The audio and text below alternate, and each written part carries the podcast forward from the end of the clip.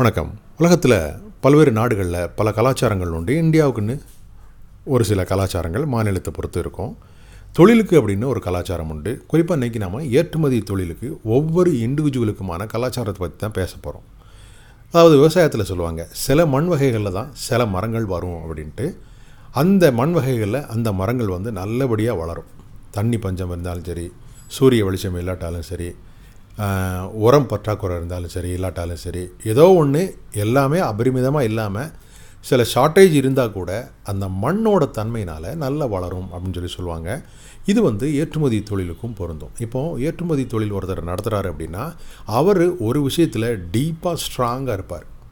So அதை வந்து அந்த பர்டிகுலர் ப்ராடக்டில் அவருக்கு இருக்கிற நாலெட்ஜு அவருக்கு இருக்கிற எக்ஸ்பீரியன்ஸை வச்சுக்கிட்டு அவர் எக்ஸ்போர்ட் பிஸ்னஸில் ஸ்மூத்தாக போய்கிட்டு இருக்கும் தொழில். என்ன பண்ணுவாங்க? திடீர்னு ஒரு ஸ்டே ஒரு ஒரு ஸ்டேஜுக்கு அப்புறம் போர் அடிக்கும். எனக்கு தெரிஞ்சு ஒருத்தர் சொல்கிறேனே திருப்பூரில். லண்டனுக்கு வந்து குழந்தைங்க ட்ரெஸ் வந்து எக்ஸ்போர்ட் பண்ணுறாரு அந்த பையர் வந்து ரொம்ப ஜெனூனான பையர். நல்ல மனுஷன். நான் அவர் பய இந்த பையர் கூட நான் பார்த்துருக்கேன். அவர் வந்து கரெக்டாக பேமெண்ட் கொடுத்துருவாரு. நாலே நாலு சீசனுக்கு ஏற்றபடி இவர் வந்து பையர் வந்து ஆர்டர் கொடுப்பாரு. அதே தான் அடுத்த வருஷம் அதாவது இந்த வருஷம் சம்மருக்கு என்ன பண்ணோமோ அதே கலர் அதே குவான்டிட்டி அடுத்த வருஷம் சம்மருக்கும் ஆர்டர் கொடுப்பாரு. ஸோ அதனால் இவருக்கு வந்து புதுசு புதுசாக டிசைன் பண்ணணும் கலர் தேடணும் அந்த பிரச்சனையே இல்லை. வருஷா வருஷம் ஜெராக்ஸ் எடுத்த மாதிரி அதே மாதிரி திருப்பி திருப்பி அனுப்பிச்சிட்டே இருப்பார். வருஷம் ஒரு எப்படியும் ஒரு வருஷத்தில் ரெண்டு இல்லை மூணு கோடி ரூபா அவருக்கு ப்ராஃபிட்டே நிற்கும் அவ்வளோ பெரிய பையர் கூட. இவருக்கு போர் அடிச்சு போச்சு. ஏன் போர் அடிச்சதுன்னா திருப்பி திருப்பி ஒரே வேலையை செய்கிறமேன்னு போர் அடிச்சுட்டு நான் வேறு ஒரு பொருளை எக்ஸ்போர்ட் பண்ணுறேன் அப்படின்னு சொல்லி இருக்கிற காசெல்லாம் போட்டு இன்வெஸ்ட் பண்ணி வேற ஒரு யூனிட் போட்டார். அதாவது மேனுஃபேக்சரிங் யூனிட் ஒன்று போட்டார். அது என்னென்னா ஆர்டிஃபிஷியல் அந்த டைமண்ட் இருக்கு இல்லைங்களா? அதுக்காக ஒரு யூனிட் ஒன்று போட்டார் கோயம்புத்தூரில். அதுக்கப்புறம் அதை வந்து அவரால் சக்ஸஸ் பண்ண முடியல. கிட்டத்தட்ட ஒரு மூணு நாலு கோடி ரூபா லாஸ் ஏ ஆனால் இவருக்கு இந்த பிஸ்னஸ் வந்து அப்படியே நீட்டாக போய்கிட்டே இருக்குது. இதுதான் வந்து ஏற்றுமதியில் பண்ணவே கூடாது. இப்போ வந்து இவரோட பிஸ்னஸ் கலாச்சாரம் என்ன அப்படின்னா இவருக்கு அந்த குழந்தைங்க ட்ரெஸ் தான் கரெக்ட் வேறு எதுவும் வந்து இவருக்கு செட் ஆகாது. ஏன்னா அதில் திருப்பி திருப்பி திருப்பி அதையே செஞ்சு இவர் அதில் எக்ஸ்பர்ட் ஆகிட்டார் ஸோ அதனால் இதிலிருந்து வேற ஒரு விஷயத்தில் கால் எடுத்து வைக்கவே கூடாது. நான் கூட சேனலில் வந்து ஆயிரம் வீடியோக்கு மேலே போட்டுட்டேன். ஆயிரம் வீடியோ அப்பமோ தாண்டிடுச்சு. பல வகையான பொருட்களை நான் ரெக்கமெண்ட் பண்ணியிருக்கிறேன். பல நாடுகளில் உள்ள ஆப்பர்ச்சுனிட்டிஸை சொல்லியிருக்கேன். இது எதுக்கு அப்படின்னா ஏன்னா என்னை பொறுத்தவரையில் எனக்கு தெரிஞ்சது கார்மெண்ட்ஸ் நான் அதை தான் பண்ணிக்கிட்டு இருக்கிறேன். ஆனால் எல்லாருக்கும் இந்த கார்மெண்ட்ஸ் செட் ஆகாது. நானே சொல்லியிருக்கேன். கார்மெண்ட்ஸில் வெரி வெரி தின் ப்ராஃபிட் நாலு பர்சன்டேஜ்லேருந்து ஏழு பர்சன்டேஜ் வரைக்கும் தான் ப்ராஃபிட்டில் ஓடிக்கிட்டு இருக்குது அப்படின்னு சொல்லி சொல்லிட்டு இருக்கிறேன். ஸோ இதில் புதுசாக யாராச்சும் வந்து ஒரு சின்ன தப்பு பண்ணால் கூட அந்த ப்ராஃபிட் அப்படின்றது லாஸில் போய் முடிகிறதுக்கு வாய்ப்பு உண்டு.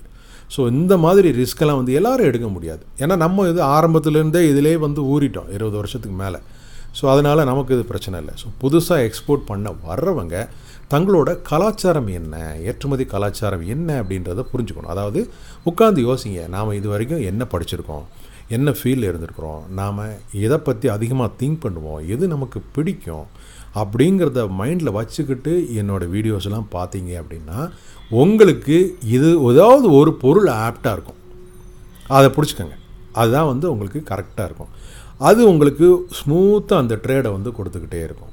ஸோ இங்கே ஒரு கால் அங்கே ஒரு கால் இதை விட அது நல்லா இருக்குது அதை விட இது நல்லா இருக்குது அப்படிங்கிற மாதிரி நினச்சிங்க அப்படின்னா ஏற்றுமதியில் சக்ஸஸ் ஆகவே முடியாது.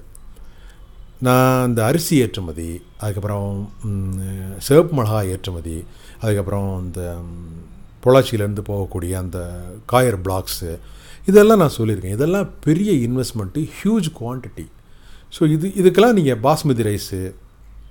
இதுக்கெல்லாம் பார்த்தீங்க அப்படின்னா உங்களுக்கு லட்சக்கணக்கில் பணம் வந்து சப்போர்ட்டுக்கு தேவை. கஸ் பை கண்டிப்பாக பையர் வந்து எல்சி தான் கொடுப்பாரு. இல்லை டிஏடிபியில் கேட்கலாம். நம்ம வேணாம் டிஏடிபி வேணாம். எல்சியே வச்சுக்கோங்க. எல்சி கையில் இருந்ததுன்னா இன்றைக்கி எல்சியை வச்சு லோன் வாங்க முடியாது. ஸோ இந்த மாதிரி எல்லாத்தையுமே பக்காவாக வந்து அனலைஸ் பண்ணி அனலைஸ் பண்ணி நீங்கள் பிரித்து பார்த்து உங்களுக்கு எது ஆப்ட் அப்படின்னு ஒரு விஷயத்தை பிடிங்க. அதை மார்க்கெட் பண்ணுங்கள் ஸோ அது வந்து உங்களுக்கு ஈஸியாக இருக்கும். அந்த பிஸ்னஸும் கிளிக் ஆகிடுச்சு அப்படின்னா ஸ்மூத்தாக வந்து லாங் டேர்முக்கு ரன் ஆகிட்டு இருக்கும். ஸோ எப்போவுமே வந்து முதல்ல நம்ம கண்டுபிடிக்க வேண்டியது நமக்கு ஏற்ற பிஸ்னஸ் கலாச்சாரம் என்ன அப்படின்ற